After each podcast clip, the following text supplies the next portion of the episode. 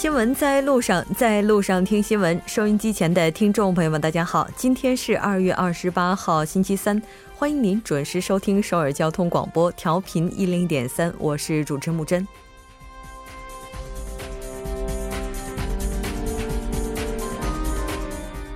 韩国第四大城市大邱，这里素有“韩国火炉”之称，这片土地也孕育了热血的国民。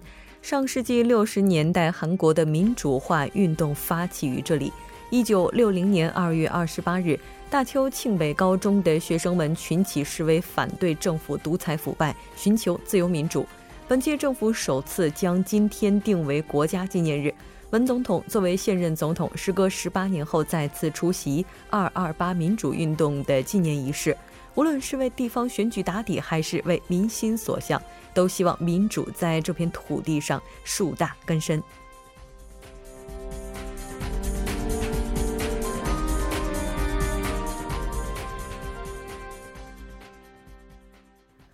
好了，接下来来关注一下今天的要闻新闻。在韩国，文在寅参加“二二八”民主运动纪念仪式，性骚扰 Me Too 风暴席卷韩国各界。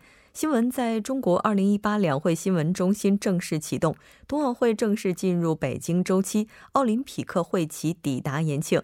走进世界，韩日在慰安妇问题上再起争执，怕进退两难。日本放宽与北韩对话条件。新闻放大镜依然邀请专家学者放大探讨新闻热点焦点。那今天我们要讨论的主题是韩国启动 WTO 争端解决机制，回应美国的贸易保护主义。从每周一到周晚六点至八点，了解最新动态，锁定调频一零点三新闻在路上。稍后是广告时间，广告过后马上回来。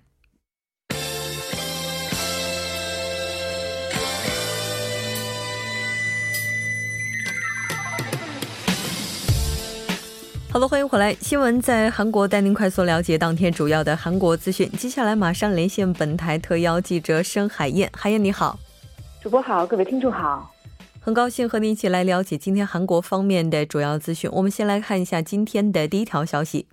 好的，第一条消息是有关文在寅参加二二八民主运动纪念仪式的相关消息。嗯，是的，没错。今天这样一个非常特别的日子呢，我们了解到县政府也是将它指定为国家纪念日。来看一下相关的报道。呃，好的，那文在寅总统呢，今天参加了今年首次被指定为国家纪念日的二二八大邱民主运动纪念仪式。呃，这也是文在寅就任之后呢首次访问大邱。那二二八民主运动呢，是一九六零年二月二十八号由当时的大邱市民和学生们呢，为了抗议李承晚的独裁政权而发起的民族性抵抗运动。呃，该运动呢后来推进到了全国，也是奠定了韩国民主化的一个基础。嗯嗯，那我们也简单的了解一下今天文总统的大邱行程。呃，文在寅呢，当天上午十点三十分呢，在大邱的二二八民主运动纪念塔广场进行参拜之后呢，在上午十一点参加了在大邱音乐会之家举行的二二八大邱民主运动的纪念仪式。呃，文在寅在纪念仪式上呢，强调了大邱庆北是民主抗争与民主主义的根据地。那现任总统参加这个纪念仪式呢，是自金大中前总统之后呢，时隔十八年以来的第一次。那该纪念仪式呢，根据大邱市的条例呢，举办至今。大邱地区呢，其实一直都非常希望二二八民主运动呢能被能被这个指定为政府的纪念日。呃，但是随着四幺九革命成为韩国最具代表性的这个民主运动之后呢，历届政府对大邱民主运动被指定为纪念日的这件事情呢，其实都没有给出特别明朗的一个态度。那上个月三十号呢，政府在国会议这个国务会议上呢，通过了将二二八大邱民主运动呃指定为国家纪念日的这样的一个议案。称这是为了继承和发展阿尔巴民主运动的运动的这个历史意义和崇高的精神。主播，是的，没错。那我们也看到有一些人也是分析认为，是县政府目前利用指定国家纪念日这样一种方式来为接下来的地方选举造势。无论是怎样的一个开端，我们都希望它的结尾部分是能让更多的人记住这场运动。那来看一下今天的下一条消息。好的，下一条消息是有关性骚扰 Me Too 风暴席卷韩国各界的相关消息。嗯，是的，那这场轰轰烈烈的反性骚扰运动是从韩国的司法界现在扩展到了社会各界。我们先来梳理一下近期曝光的事件。呃，好的，那法院工会近期实施的一项时态调查显示呢，有百分之二十八的受访者表示呢自己曾经亲身受害。呃，或者是亲眼目睹过受害的事例。那曾遭到法官性骚扰的这个女公务员呢，已经增加到了四名。那预计法院内部的性犯罪受害事实呢，也将会进一步的公开。呃，在文艺界呢，名人利用权势骚扰女性的丑闻呢，也在相继的浮出水面。呃，十四号呢，美人剧团的这个团长金秀基呢，通过社交网站发文，呃，揭露了话剧名导李润泽呢，曾经对其进行性骚扰。那元老的剧作家兼导演吴泰熙呢，也被曝涉嫌性骚扰。呃，二十号的时候呢，有人通过网站匿名发文举报呢，称青州大学的教授，呃，也就是著名演员赵敏金呢，对女大学生进行性骚扰。那随后呢，社交网站上不断有毕业生自曝呢，在这个呃上学的期间呢。曾经遭到过他的性骚扰呢，受害者人数呢目前已经超过了十名。呃，二十三号呢，著名摄影家裴炳宇呢被曝担任首尔艺术大学教授期间呢，曾在他的工作室对学生的呃实施身体和语言等方面的性暴力。那裴炳宇呢已经为此公开道歉，而著名的诗人也是诺贝尔文学奖的热门热门的这个候选人高银呢也被指对后辈做出过性侵犯的行为。那有关部门呢正在考虑从这个中学的教科书中呢删除他的诗作。呃，备受关注的这个演艺圈的二十三号爆出了电影演员曹在贤等知名艺人的性丑闻。呃，二十六号呢，韩国话剧演员协会的理事长老牌韩星崔日和呢，呃，也曾有过这个性，也为这个曾有过的性骚扰行为的公开道歉，并且表示呢将中断电视剧等所有的活动。呃，此外呢，宗教界与学界的这个受害势力呢也接二连三的浮出水面，受害者们呢纷纷要求不应该止于单纯的举报，而要借这次机会呢彻底根除。呃，社会各个机构扭曲的性文化和权力型性呃权力型的这种性犯罪，嗯，应该说这一波热潮是愈演愈烈了。我们来看一下专家是怎么样解析的。呃，专家预测呢，在官僚主义和序列主义盛行的这个公务员社会、军警和财政界，呃，以及前后辈间这个等级呃等级秩序森严的医疗界、媒体界和体育界呢，也将会相继掀起密兔的热潮，嗯。在二十六号的时候，文总统也是主持了首席秘书以及辅佐官会议。那他也是就密兔运动做出了这样的指示。我们来看一下。呃，没错。那文在寅总统在二十六号主持青瓦台首席秘书和辅佐官会议的时候呢，就我也是 MeToo 这个运动呢表示支持。那呃，要求有关部门呢加大调查的力度，严惩性暴力犯罪。政府呢也为此特别成立了在线举报中心。呃，教育部呢也面向所有大学开展了性暴力举报中心运营情况的这样的调查。呃，根据法律的规定呢，涉嫌性犯罪的情况呢，即使是没有受害者的这个起诉，那检方和警方呢也将会积极展开调查。嗯，是的，当然也希望接下来检方以及警方能够以尊重事实为基础，不让任何一个犯罪分子落网，同时呢也不危害无辜的人。我们再来看一下下一条消息。好的，下一条消息是有关去年十二月份死亡人数首次超过新生儿人数的相关消息。那我们来关注一下韩国统计厅发布的这组数据。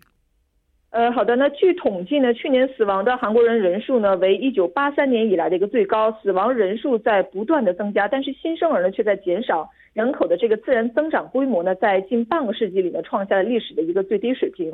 呃，尤其是在去年十二月份呢新生儿人去人数减去这个死亡人数后的这样的一个数值呢，首次为负数，呃，也不禁让人担忧呢，人口的自然减少是否已经开始？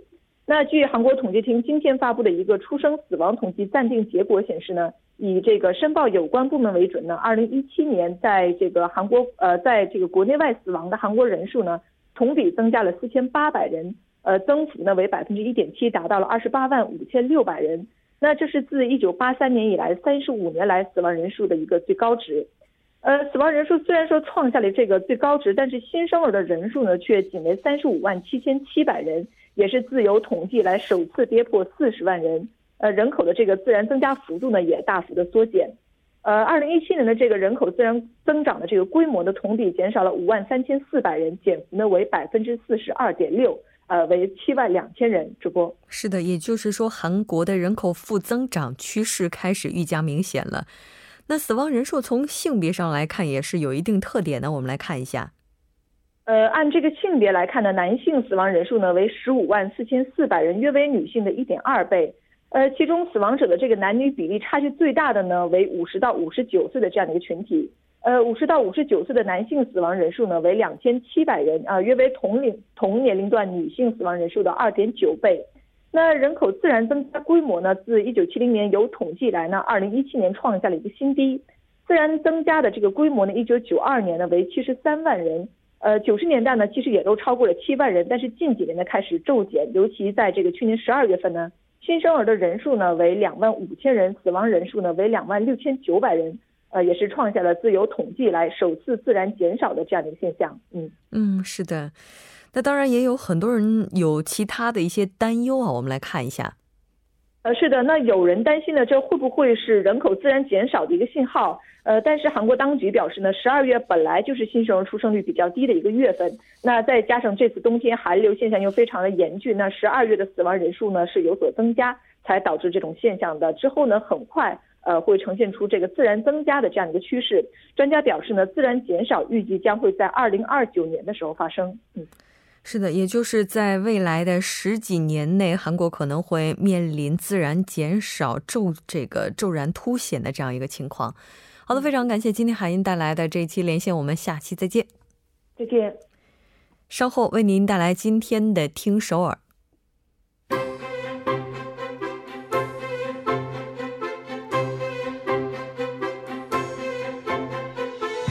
新闻在路上，在路上听新闻。您的点赞，您的回馈是对我们最大的鼓励与支持。参与节目，您可以发送短信到井号幺零幺三，每条短信会收取您五十韩元的通信费用。另外，您也可以登录 TBS 官网三 w 点 tbs 点 s o u r 点 kr 给我们留言。当然，在 Instagram 搜索 TBS C News 也可以参与互动。新闻在路上，期待您的参与。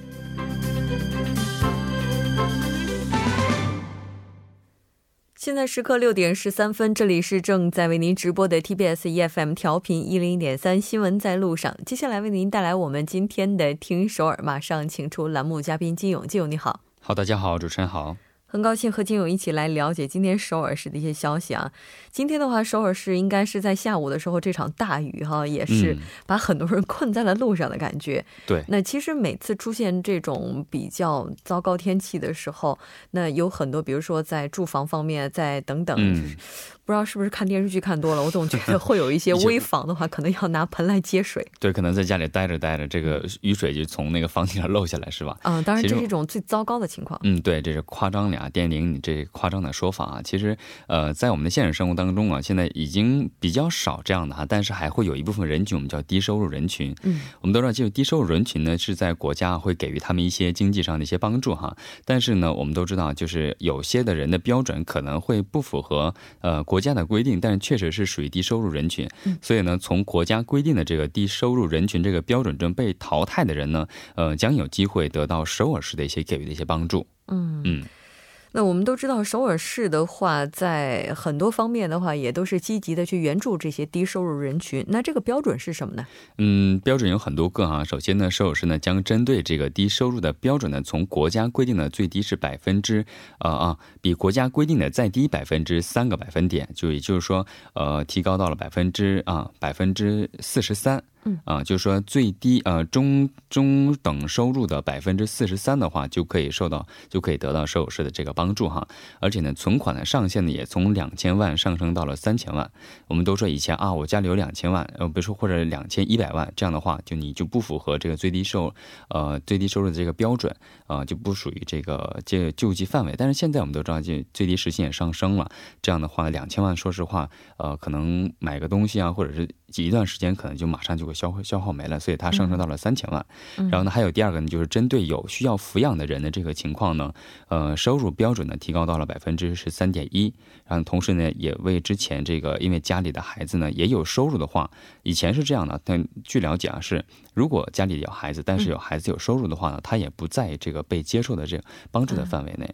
然后呢，还有个就是，如果呢需要呃以前呢都是说需要居住在首尔至少一个月的这个标准也是取消了。然后呢。如果呢，家里有六十五岁的老人，或者是呃有残疾人的话呢，也在，也就是不考虑你这个其他的标准，就直接就是受帮助的这个对象了。嗯嗯，那这个怎么申请呢？呃，申请方式很简单哈，就是在所在区的居委会进行商谈，然后商谈之后就可以确认。我其实了解到有这样一个现象，就是有一些人群，他们其实是需要政府帮助的，嗯，但有的时候他们在心理上过不去这个坎儿，就觉得我还是有能力去养自己的，对。但可能家里的老人和孩子，他们已经没有这个时间去等待了，嗯，所以如果您真的是需要帮助的话呢，也应该要迈过去这个坎儿，去积极的寻求支援。那当然，过后的话，您可以以其他的方式来回报这个社会，是吧？那我们再来看一下下一条消息。好，第二条消息呢，是对于我们都说对青年未来来说啊，其实政府上的支援是对他们一个最大的一个鼓励哈。嗯。所以呢，首尔市呢也出台了多项的青年的一个支援政策。没错，其实青年失业率比较高这个问题，也是成为了困扰韩国社会发展的一个原因了啊。那来看一下这第一个政策是什么？好，第一个政策呢就是青年补贴啊。首尔市呢在二零一七年开始的时候就推进了这个青年的补贴政策，其目的呢就是在于确保青年们可以稳定的步入社会的一个准确时间哈。然后呢，凡是这个居住在首尔市家家庭是中等收入百分之一百五十以下的满十九岁到二十九岁的未就业青。青年呢都可以通通过这个网站啊进行一个申请，是网站是呃 y o u t h h o p e 点 s o 点 g o 点 k r 进行一个申请哈，然后呢他会通过这个综合的考量申申请者的家庭收入和未就业期间抚养家庭人数和活动计划等等，最终会选拔出四千名的补贴对象。然后呢，这些被选拔为最终补贴的青年对象呢，将于最少两个月到六个月期间呢，每个月会得到五十万韩元的这个经济补贴。嗯，然后呢，还会进行一个系统的求职活动，还可以参加这个青年的特别项目等等。是的，那这个期间是两个月到最多六个月的话，也就意味着给他们一个比较充分的时间去寻找自己的岗位哈。嗯，对，缓冲期嘛。嗯。其实对于青年人来讲啊，就不仅仅是在经济上可能需要援助。我们都知道，如果是从地方来到首尔的话，在住房方面也是有需求的。对，其实住房呢，我们都说除了吃就是住哈。住是在一这个每每天生活当中消耗最大的一部分之一哈。嗯。就是首尔市也知道这一点之后呢，青年租赁保证金制度呢，也是首尔市出台的一个项目哈。它是二零一七年一月份就实施了。它目的呢，就是在于向难以筹集这个大笔资金的满十九岁。到三十九岁的青年们提供一个住房费用的一个支援。嗯，呃，从二零一八年起的时候呢，这个活动呢将会扩大，呃，将补贴对象呢扩大到。大学研究生院的在校生，然后贷款金额呢也将提高到最多是两千五百万韩币，然后呢也将呃仅限于租月租的这个住宅条件扩大到这个啊就是全税的这样的一个过程。然后同时呢，首尔市还会运营一个青年居住的一个网站哈，都可以在这里进行呃提供这个青年们所需要的综合居住信息。嗯，这个网站是 http: 冒号双斜杠 housining 点 c o 点 kr，大家可以进行申请就可以了。查询查询是的，其实房的这部分的话，应该说在生活费当中所占的比重还是非常大的。对，要是能把这个问题给解决的话，那绝对是非常大的一个帮助了。嗯，对。那对于青年人来讲，去面试的话，韩国这个职场文化还是比较严谨的。嗯，对，我们都知道，面试过的人都知道，一定要穿正装。嗯嗯。所以呢，车老师也为了这些没有钱就是买正装的这些青年们哈，其实有时候正装都是现在是面多面试的时候穿正装，后来呢，其他时候可能上班的时候就不需要了哈。其实有的时候正装在家里放着也就是放着，但是有一个首尔出台的一个政策，就是一个免费租赁的一个政策哈，一个服务，它是一天可以免费租赁十次哈。它这个网站是通过这个 j o b 点 c o 点 j o 啊 c c o 点 j o 点 k r，然后预约，然后时间，然后进行。租赁就可以。嗯，那当然，希望这些政策大家在听到之后积极的去利用，是吧？对。我们再来简单了解一下今天的最后一条消息。好，最后一条消息呢是和我们明天啊即将到来的这个三一节有关哈。我们都知道，明年明天的这个三一节呢是韩国的第九十九周年的一个纪念日哈。哇。明天这个时候呢，韩国总统文在寅呢也将在这个纪念仪式上呢发表讲话。然后呢，各个地区呢也将举办各种各样的活动，就比如说比较代表性的，就是明天呢将在这个呃这个中路的普信阁进行一个敲钟仪式啊，到时候呢朴元淳市长呢也将参加这个，呃也将参加，然后呢还会有这个独立运动的有功者的后代，一共是十二名啊，将进行这个敲钟活动，一共是敲钟三十三下这样的一个纪念活动，还有就是举着这个太极旗进行一个大游行等等等等。嗯。今今这个今年的三一节已经走到了第九十九年哈，嗯，对，明年就一百年了。对啊，确实这个独立的话也是寄托了多少代人的心血才走到了今天哈。非常感谢今天金勇带来的这一期节目，我们下期再见。好，再见。稍后来关注一下这一时段的路况、交通以及天气信息。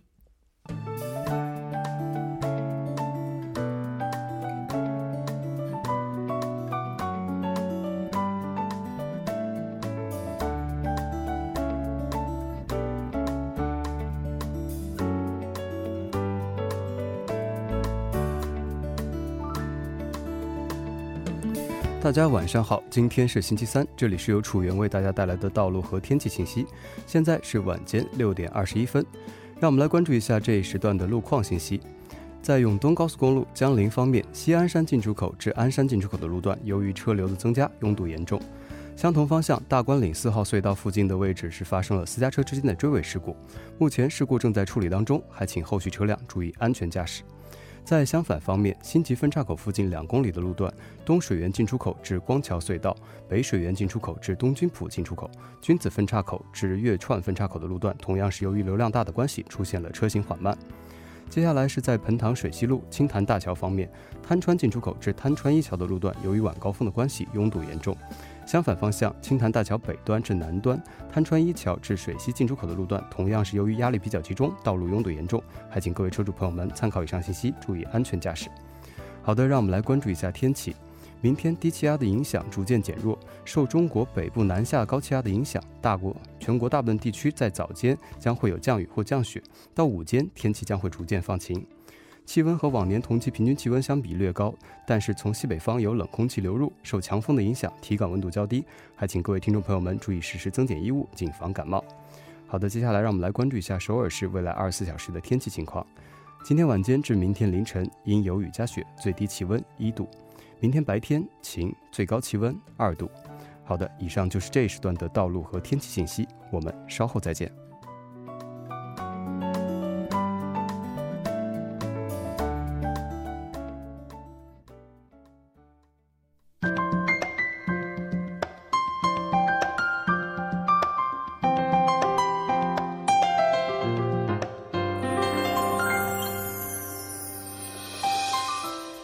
首尔新生活为您介绍首尔市面向在韩外国人推出的优惠政策、开办的教育讲座、举行的庆典。那接下来马上就进入我们今天的首尔新生活。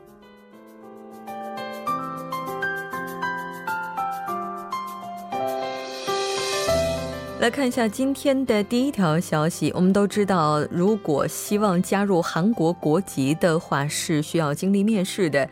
今天的这条消息就是来自于九老区健康家庭多文化支援中心。那九老区健康家庭多文化支援中心面向希望加入韩国国籍的结婚移民者开设相关的培训课程。这次招募的对象就是希望加入韩国国籍的结婚移民女性。那对韩国语水平有一定的要求，应该是在中级以上。这次培训一共会招募十五人，申请的时间是从二月的二十七号，也就是从昨天已经开始了，截止到三月七号。开讲的时间是在三月九号，一直进行到三月三十号。具体是在每周五从上午十点开始进行到下午一点，地点是在九老区多文化家庭支援中心三楼。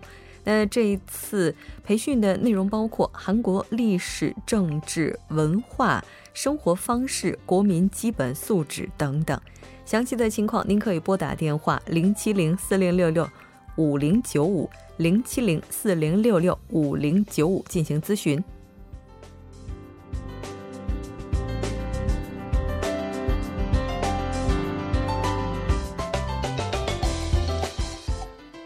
再来看一下今天的下一条消息。下一条消息是韩国有利多文化奖学财团开设的青少年定期交流活动之有利学堂，现在开始招募参与者。那这次有利学堂活动的时间是从四月七号进行到十二月份，具体是在每周六。活动的地点是在九老洞。新道林站附近的跳跃者艺术中心，也就是 Jumps Art Hall。那这次活动的内容分为 K-pop 班，那这个班呢，开课的时间是在下午的两点到四点；另外一个班是音乐剧班，那这个班的开讲时间是从下午的三点进行到五点。活动的目的就是希望开发青少年的潜在才能。每个月也会进行文化体验、社会志愿者活动、未来的一些职业规划等等。申请的截止日期是到三月二十一号，详细的情况您可以拨打电话零二二零零二三五二二转四零二二零零二三五二二转四。这次活动除了多文化家庭的小朋友可以进行申请之外，非多文化家庭的青少年朋友也是可以参与进来的。